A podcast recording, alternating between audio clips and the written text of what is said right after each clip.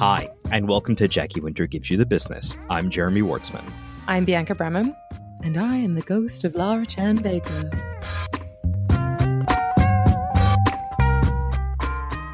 Jackie Winter Gives You the Business is a weekly podcast from the Jackie Winter Group. We're a creative production and representation studio based in Melbourne and New York City. This podcast is an opportunity for our two studios to come together each week and provide an insight into the creative industry from our unique point of view as the bridge between clients and creatives.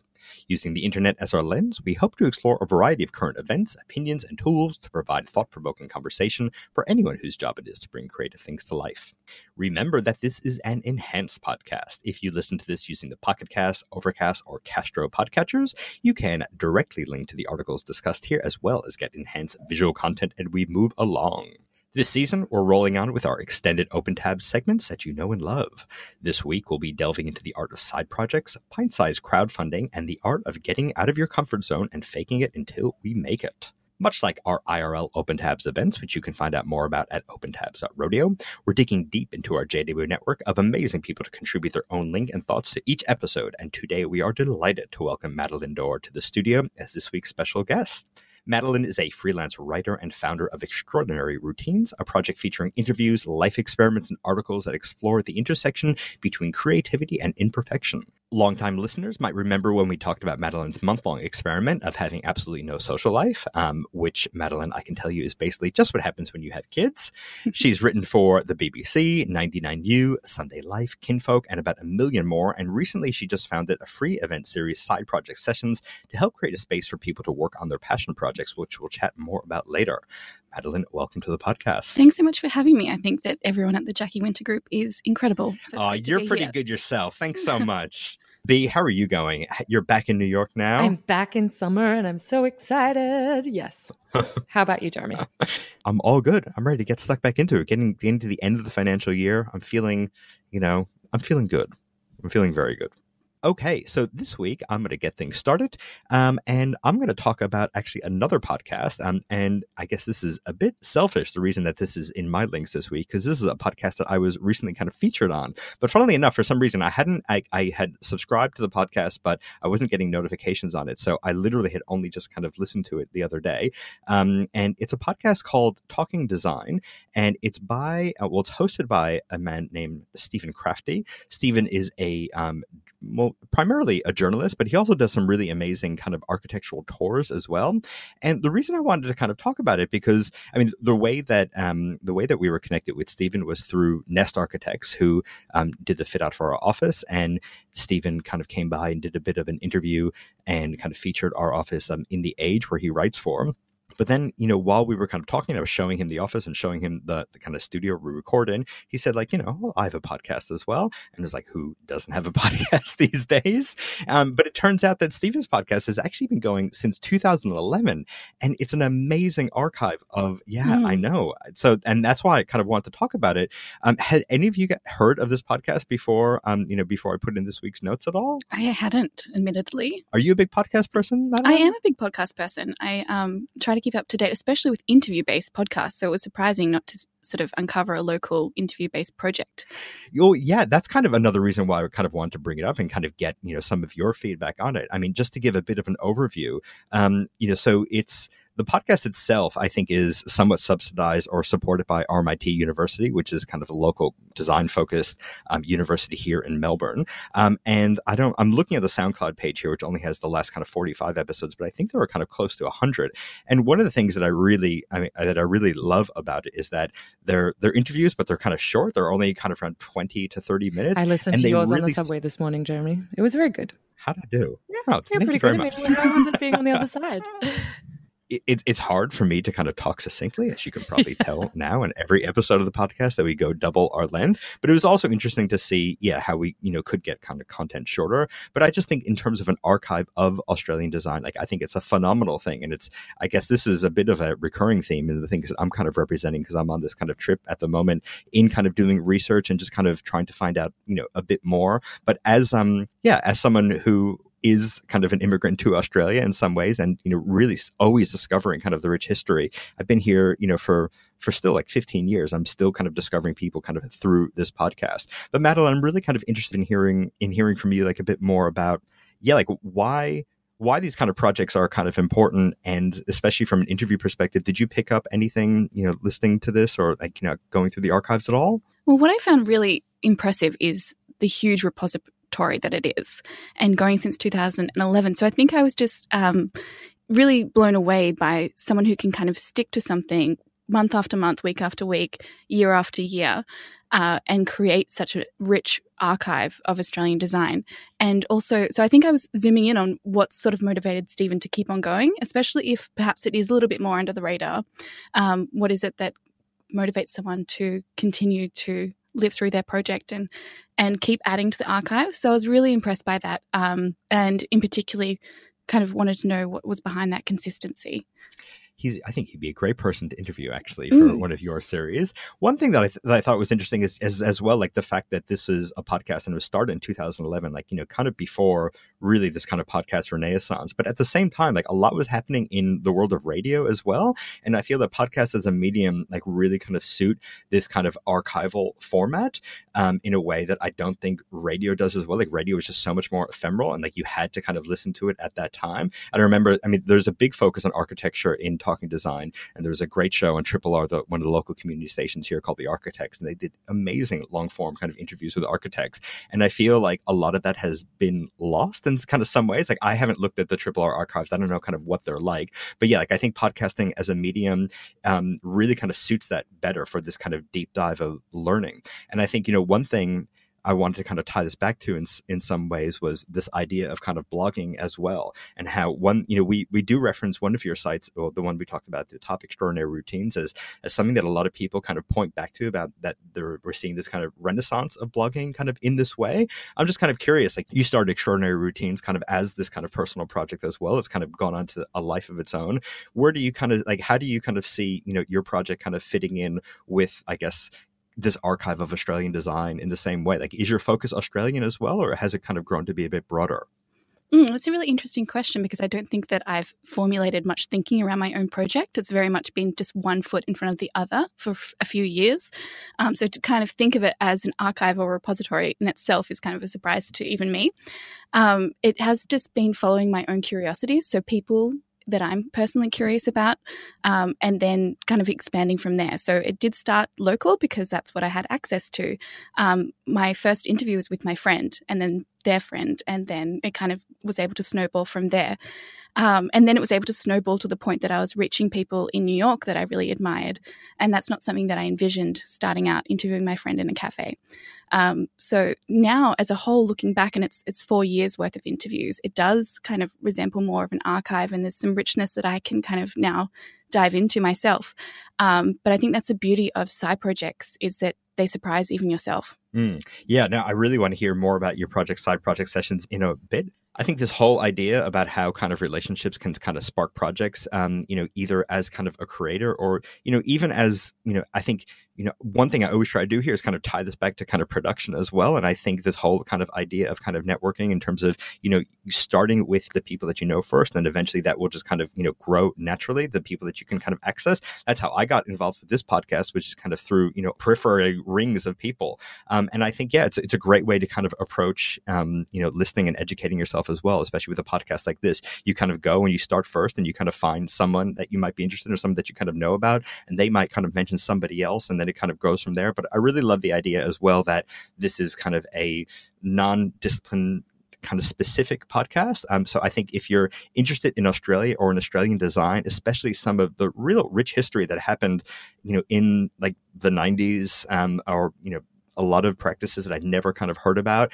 A lot of times, like, you know, I think with social media, you can be kind of in your own bubble of the things that you like, and you don't really kind of see outside that. So I love the fact that these archives exist, and um, we'll definitely post a link there for people to delve into it a bit more further. Moving on, we have Bianca's link for the week. You picked a new project from Kickstarter. Can you tell us a bit more about Quickstarter, what it is, and why you picked it? Quickstarter is a new initiative from everyone's favorite crowdfunding platform, Kickstarter. Um, it isn't a new platform or anything like that, but it's simply a manifesto um, to help creators just get started with small, stress-free projects. It is a place for low-budget ideas that can be conceived and delivered within a very short time frame, or as Kickstarter puts it, the kind of ideas you do mostly for fun. And I kind of picked it for a number of reasons. One, because it's kind of very relevant to sort of like the side projects and um, a lot of the experiments and things that, Madeleine, you explore in your kind of like uh, off time and your practice. But I mean, Kickstarter, I guess their intention is wanting creators to use it for their perhaps first foray into making, um, maybe a sketch for a larger idea or a creative experiment that you want to share. So really kind of like scaling down and simplifying something that you want to create. So the manifesto, it was um, inspired by a guy called Oscar Lemitt, and it's something that he kind of was using for his own projects to kind of explore smaller scale projects, and put a few rules in place to um, like a framework to kind of like allow him to sort of like just get started and learn very quickly. So the rules are, there's nine of them. Um, you must plan the project in three months or less. So there's a time frame. Keep the campaign under twenty days. The funding goal should be under one thousand dollars. The offer rewards under fifty dollars. Um, instead of doing, you know, how Kickstarter campaigns have sometimes these like elaborate uh, launch videos that, um, yeah, look like they've, you know, got a full production team behind them. The rule here is to shoot the video in a day. Um, no P R or media outreach unless contacted. So really trying to allow like a stress-free environment to kind of like just get started with an idea. No paid ads on social media, no stretch goals, and of course include Quickstarter in your campaign name.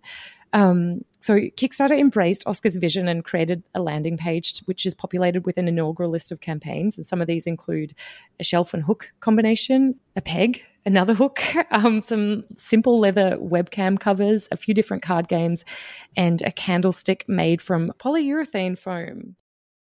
I haven't had like many positive Kickstarter experiences, mostly because I buy really terrible things like, you know, pillows for airplanes and weird mechanical birds. Madeleine, have you bought anything? Have you backed anything on Kickstarter at all?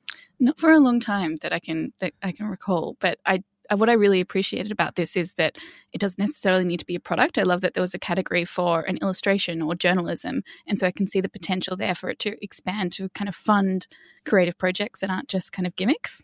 B, do any of these particular projects call out to you? Slash, have you backed anything on Kickstarter at all? I have never backed anything on Kickstarter, but I do like the sentiment behind this, but in the way that it kind of like encourages scaling back and in- intends to inspire people and creators to just get started, which is obviously one of the hardest parts about getting anything done, is just taking that first step. But one of the things that immediately kind of struck me about this, and I know that rules are meant to be broken, and the manifesto is definitely not by any means, um, you know, uh, like explicit rules that need to be followed um, for a Quickstarter campaign. But I do, I, I did kind of wonder, and, and Madeleine, kind of going back to your point about like, it, could this be something that helps fund creative people? I do wonder whether perhaps setting a limit on the funding goal to be under one thousand dollars has like the potential to devalue craft and ideas in a way that platforms like Fiverr or ninety-nine designs might. That was the reason that I kind of like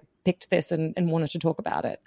Yeah, I think it's interesting because I, I do agree. Like, I think that there's no reason you can't do a small project and be a bit more ambitious with the business side of things. I think having that as a rule is a bit restrictive, but at the same time, I kind of understand that Kickstarter itself has become this kind of platform that really rewards, or, you know, th- that people are kind of looked to.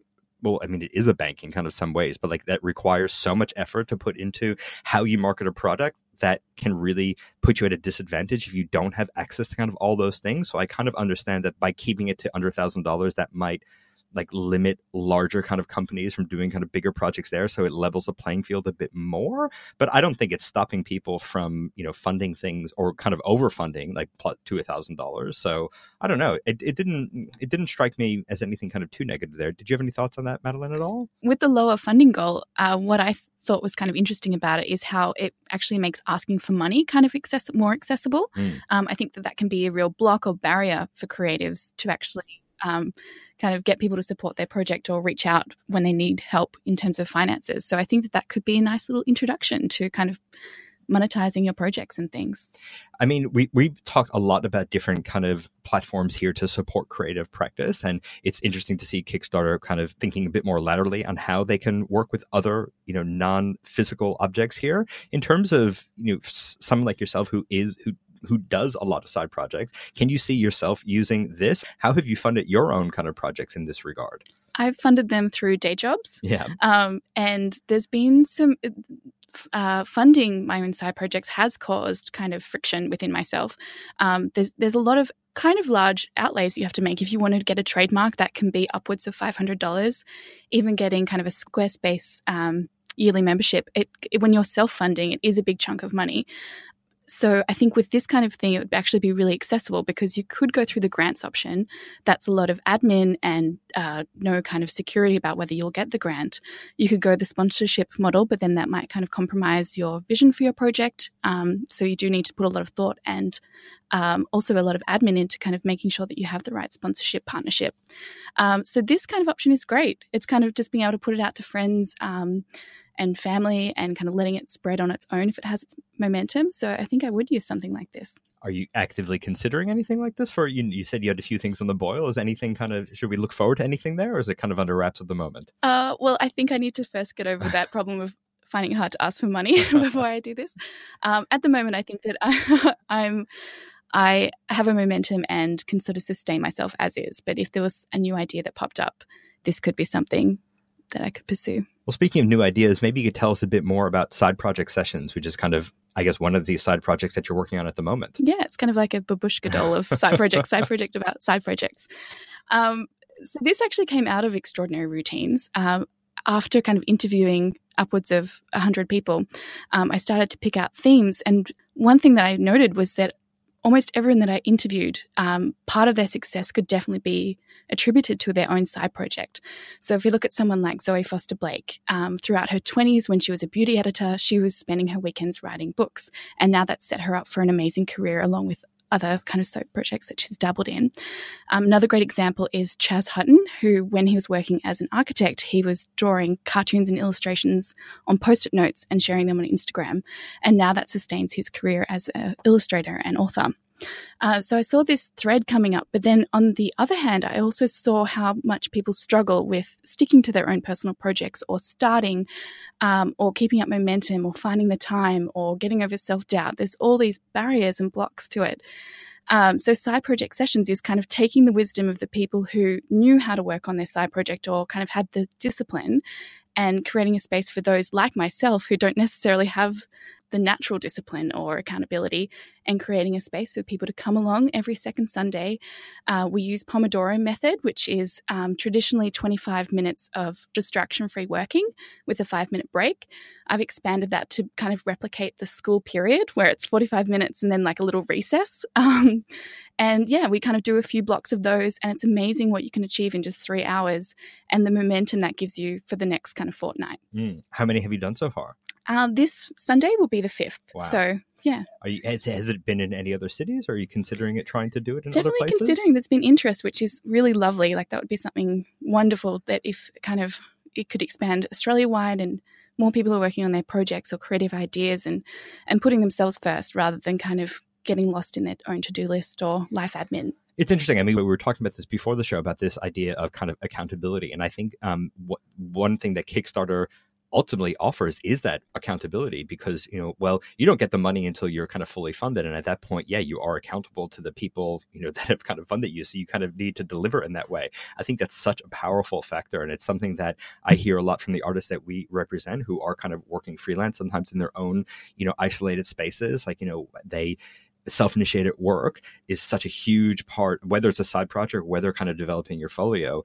I've always kind of said that the the people who have the biggest folios and the largest body of work are the ones who are most successful and get the most work. But it can be hard to do that kind of in a vacuum, like, or not having a brief. And so whether it's being kind of in a co-working space or being part of an event, um, you know, where there, you know, is a bit more of a physical community, I think that's, yeah, that's really important. B, I mean, just to come, come back to this point of accountability, when it comes to, you know, yourself semi-working remotely. I mean, we've got a growing team in the New York office, and, you know, you're, we're sharing it with another team as well. Um, you know, how do you find kind of keeping that sense of accountability to the team here in Melbourne, or, you know, is it something that's kind of not part of your day? Madeleine, there's one of the articles that you wrote, um, gosh, probably about it, maybe a year ago, where it was um, lessons on being the worst freelancer.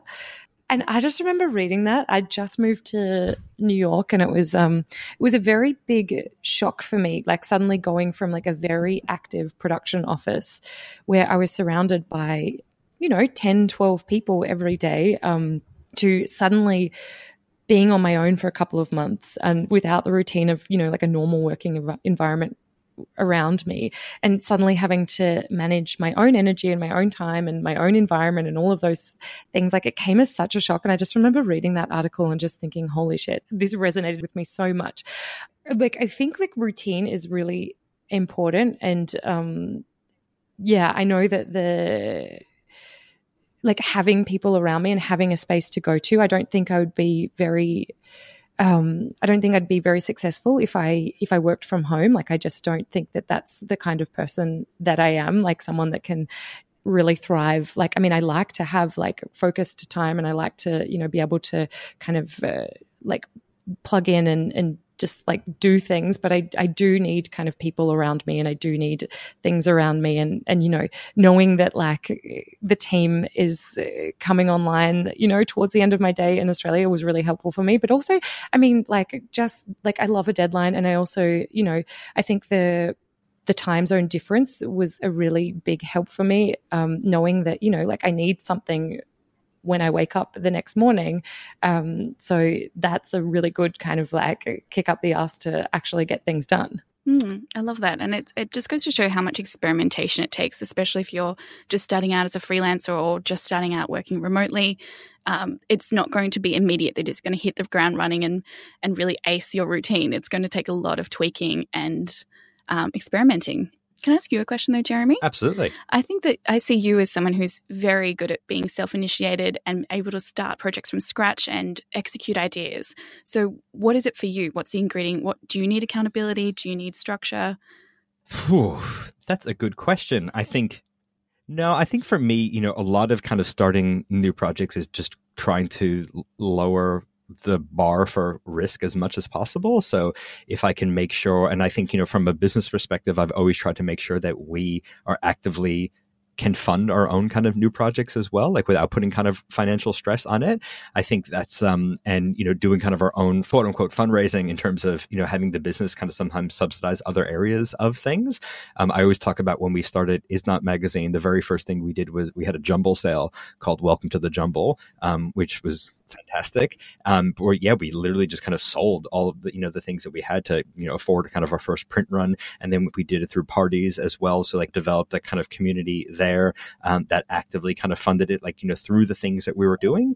Um, and that I think was a really in, like, informative kind of experience for me, like how you could kind of still do, you can do multiple projects that are kind of like, you know, spokes on a wheel that they might kind of seem divergent, but they still come back to something kind of in one central way, and do it in a way where like, you know, I always kind of consider any kind of money that I'm spending on it to begin with is money that it's okay if we don't make back or completely lose as well. So I guess lowering that kind of bar, I think that helps and hurts in kind of some ways, because I think that like that kind of thousand dollar limit, I think that always it, it sets us at a maximum kind of scale of a project that we can do. And I think the longer the business has grown, like the more kind of challenge that I want and the more, the bigger kind of project I want to work on. So we're finding ways to kind of do that in more, um, you know, it have to be a bit more kind of creative in how kind of those projects get done.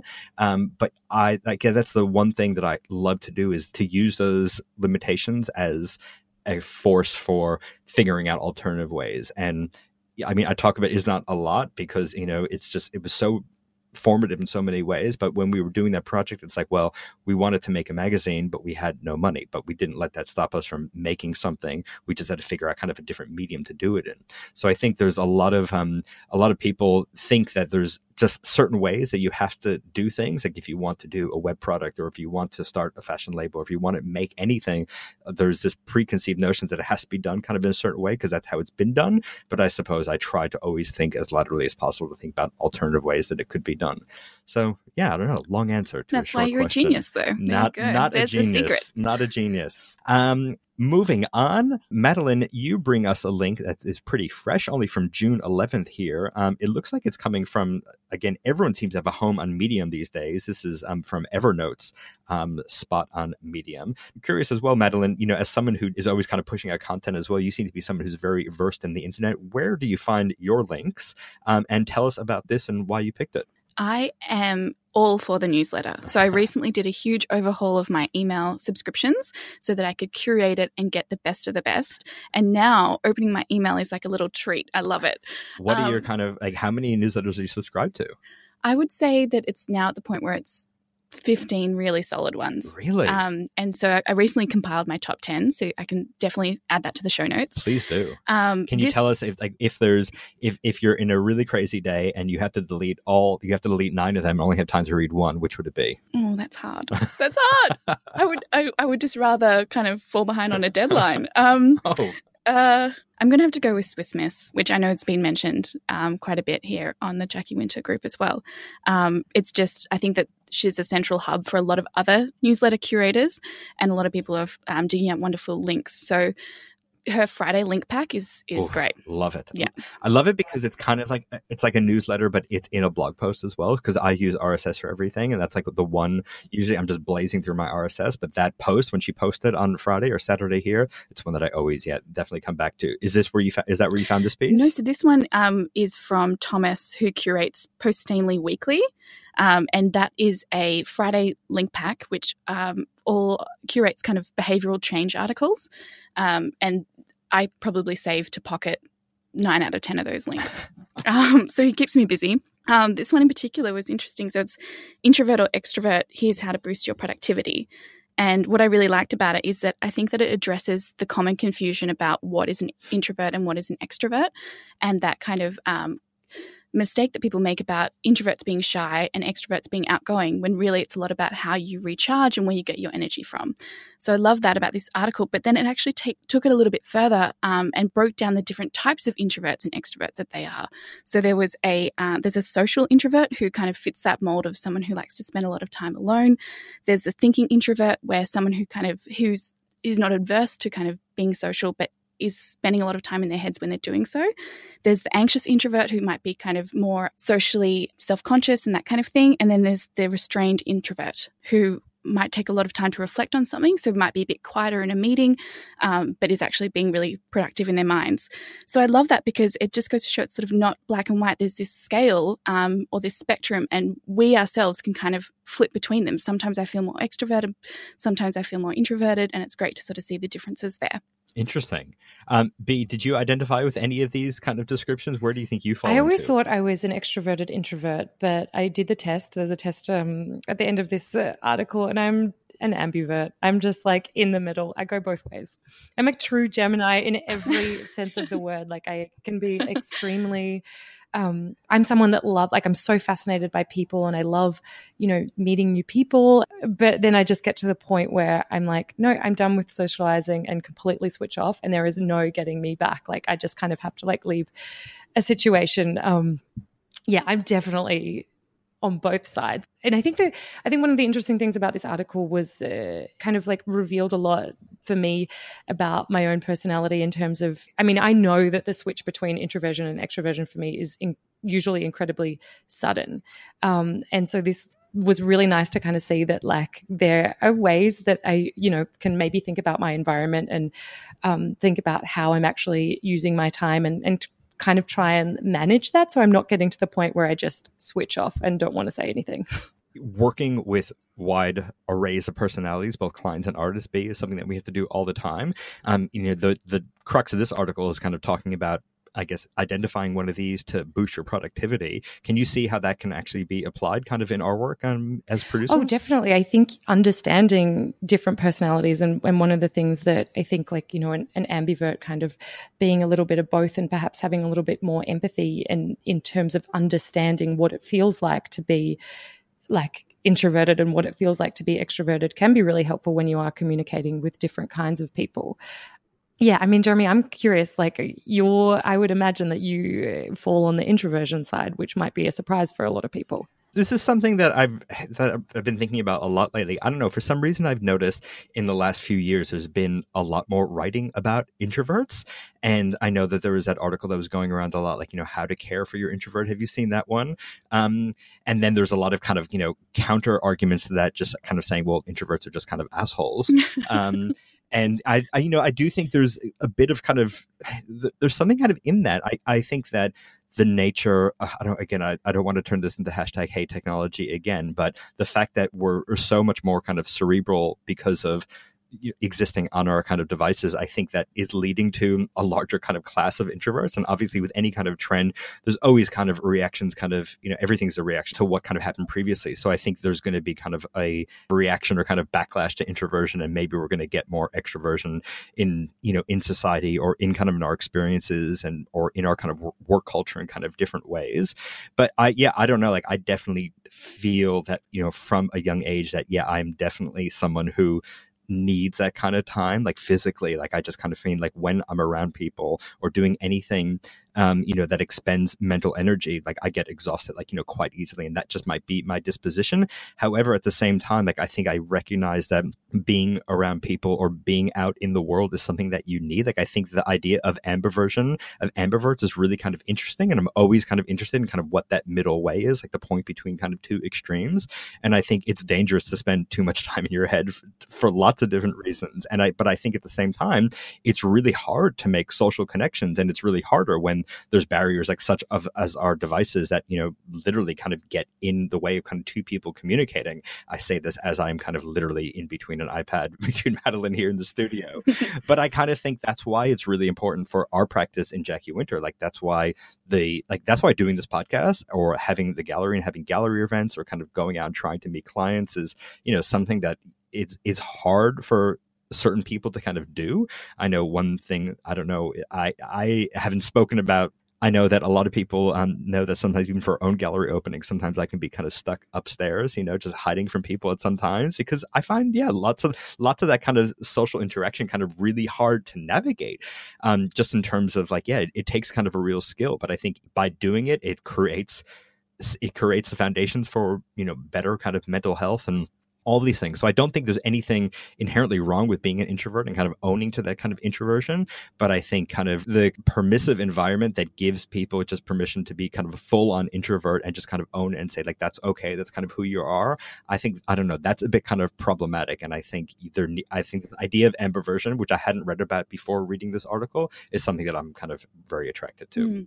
And to add to that, I, I totally agree. I think that there's this fine balance between um, pushing your comfort zone um, and learning from that experience, and also recognizing what you need. So I think what's great about this article is kind of knowing what how you need to tailor your environment or your um, your approach to work to kind of get the most out of your own introversion or extroversion. And for me, I've it took me a long time to realize that I'm not strange for kind of f- having this introvert hangover after a lot of um, a high intense like social um, interaction, like be it a gallery opening or um, a dinner party, and needing that next day to just decompress. Um, so what this has taught me is that I can do the hard things. I can kind of host a fortnightly side project sessions, which is surrounded by people, um, but just know that I then need the afternoon to kind of chill out and completely be by myself. Absolutely. Madeleine, thank you so much for bringing this link in. And speaking of links, um, there must be a bevy of different places where people can find more about you and your project, or you personally. Um, where can we hear more about you and what is going through your mind? Well, Extraordinary Routines is um, definitely the go-to. Um, there's a few different sections now as it's expanding. So yep. There's the archive of interviews, there's my experiments, and there's also a musing section where I'm diving, starting to dive back into the interviews and pulling out gems and kind of writing more about what I've learned from those interviews um, and that kind of thing. So that's exciting. Amazing. Well, we will put all of your links up, as well as all the links that we've discussed today, on our show notes, which you can find, as always, on our podcast-specific page at jackie winter dot gives you the dot biz.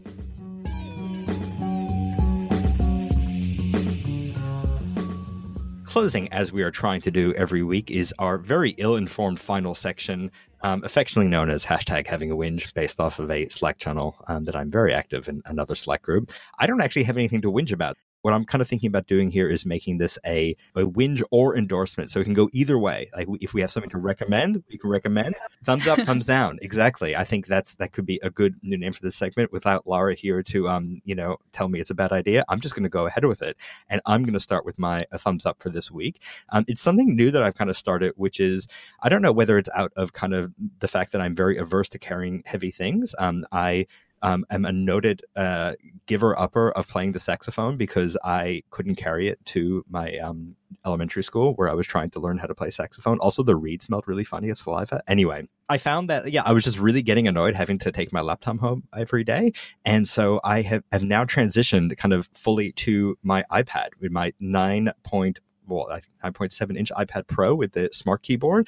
And this is a total hashtag endorsement because it's just been, it's been a total game changer for me in so many different ways. Like it's, I feel just really kind of, you know, really kind of free in terms of, I don't know why. It just, it, it, I feel a bit more kind of untethered. Um, and I don't know, I really recommend it. So like, you know, leaving the laptop at work, having the iPad, I take that kind of home with me. And it kind of also limits the kind of work that I'm able to kind of do as well. And it makes me just kind of forces me to be a bit more efficient. But yeah, I don't know. It's just, it's a, it's a nicer experience to kind of delineate the kind of work experience and leaving that at the office and having, I guess, a different kind of computing experience. And for someone who is very kind of attached to my devices, I think it's been, um, yeah, it's been a positive thing without me having to kind of give up something kind of completely. So that is my thumbs up for this week. Um, B, do you have a endorsement or Or a whinge you would like to voice for the well, week? I guess mine's actually a dabble. It's a it's a whinge and an endorsement at the same time. I this weekend I saw one of my favorite Australian bands three nights in a row, King Gizzard and the Lizard Wizard. And honestly, I'm just going to whinge that they're not playing every single night of the week. So they're they're in like full jam band territory now, right? Like. No, they're not. I mean, they're like, I guess their following is getting into jam band territory. I don't know. But, you were here uh, recently. You you wore a Grateful Dead shirt one day. And like, I, I just don't know who you are anymore. I feel like New York's changed you in a Wait weird way. Look, I'm just trying to find my people. Yeah, I think you have. Um, Madeleine, what about yourself? Do you have anything that you'd particularly like to endorse or complain about this week? Oh, I love Bianca's, you know, roll it into, you know, two in one. Um, so I'm going to do a thumbs up for the shout out of where I got this whinge. So this is an Uh, Ask Polly, which is written by Heather Havrilasky, um, and she has a weekly advice column that's always full of gold. Um, and l- yesterday's letter was about um, this woman who was sick of making plans with her friends. She loves her friends, but she hates the idea of scheduling, the whole idea of let's catch up Tuesday. And it's like, oh, I'm not free Tuesday. What about next Friday? What about a month from now? And so that's my whinge as well, is that I also dislike this scheduling. Um, and as much as I want to see my friends, I don't want to have to go through that process of picking the day when I'm might not actually feel like it when that day eventually rolls around. So what, how do you then make time to see your friends then? Well, her her kind of, I guess there's a lot of ways that we can nurture friendships without actually seeing them physically. Um, so that's kind of phone calls and checking in. And the, the uh, letter writer was actually describing herself as a, you know how there's like that whole idea of fair weather friend? She's actually an unfair weather friend. I don't think someone I've heard who, that concept. A fair weather friend is someone who's only around for the good times and the good the good feels, whereas an unfair weather friend is someone who's there for the hard times. So she was expressing her friendship and her commitment to her friendship in other ways rather than just having to schedule time to spend together. Ooh, so it's, it's a bit controversial, but no, yeah, that's a really rich topic. I don't know, for some reason it reminds me of that um, Bob Mankoff famous New Yorker cartoon where he's on the phone and says, how about never? Does never work for you? I know how it's it so feels. Brutal to say that, so you end up scheduling. It is brutal, but the, there's the accountability. I think it's important to, you know, make those kind of times and kind of keep up with that and have that kind of face time. But maybe, yes, for introverts, it's a bit harder sometimes. Yeah, exactly. And that's the recommendation, is to kind of um, be honest and say that you need some alone time and we can catch up later. And I love my friends. I really should say that. I want to see them, but just the scheduling part. I hate that. Mine is the, the I hate the, like, let's check, let's get on a Skype call. And I, oh, I'm like, just pick yeah. up the phone and call me. And if I answer, it'll be fine. Yeah, don't schedule the Skype call. Madeleine, thanks so much for coming on and sharing your thoughts and links with us today. Thank you so much. It was great to chat with you both. Thank you, B. Thank you.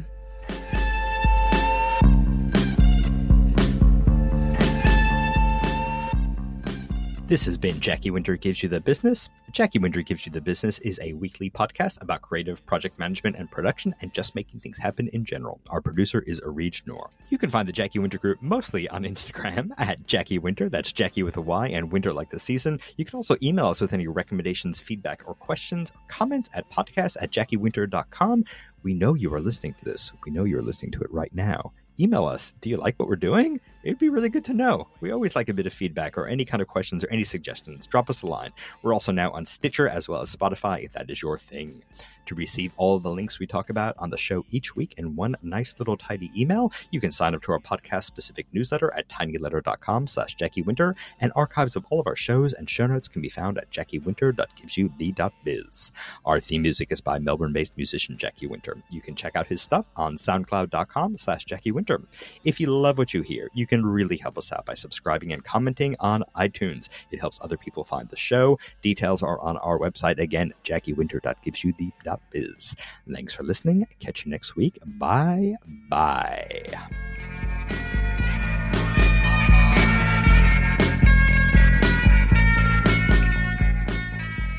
Lara tried to write in a joke here that I can't pull off. I'm interested in hearing the joke.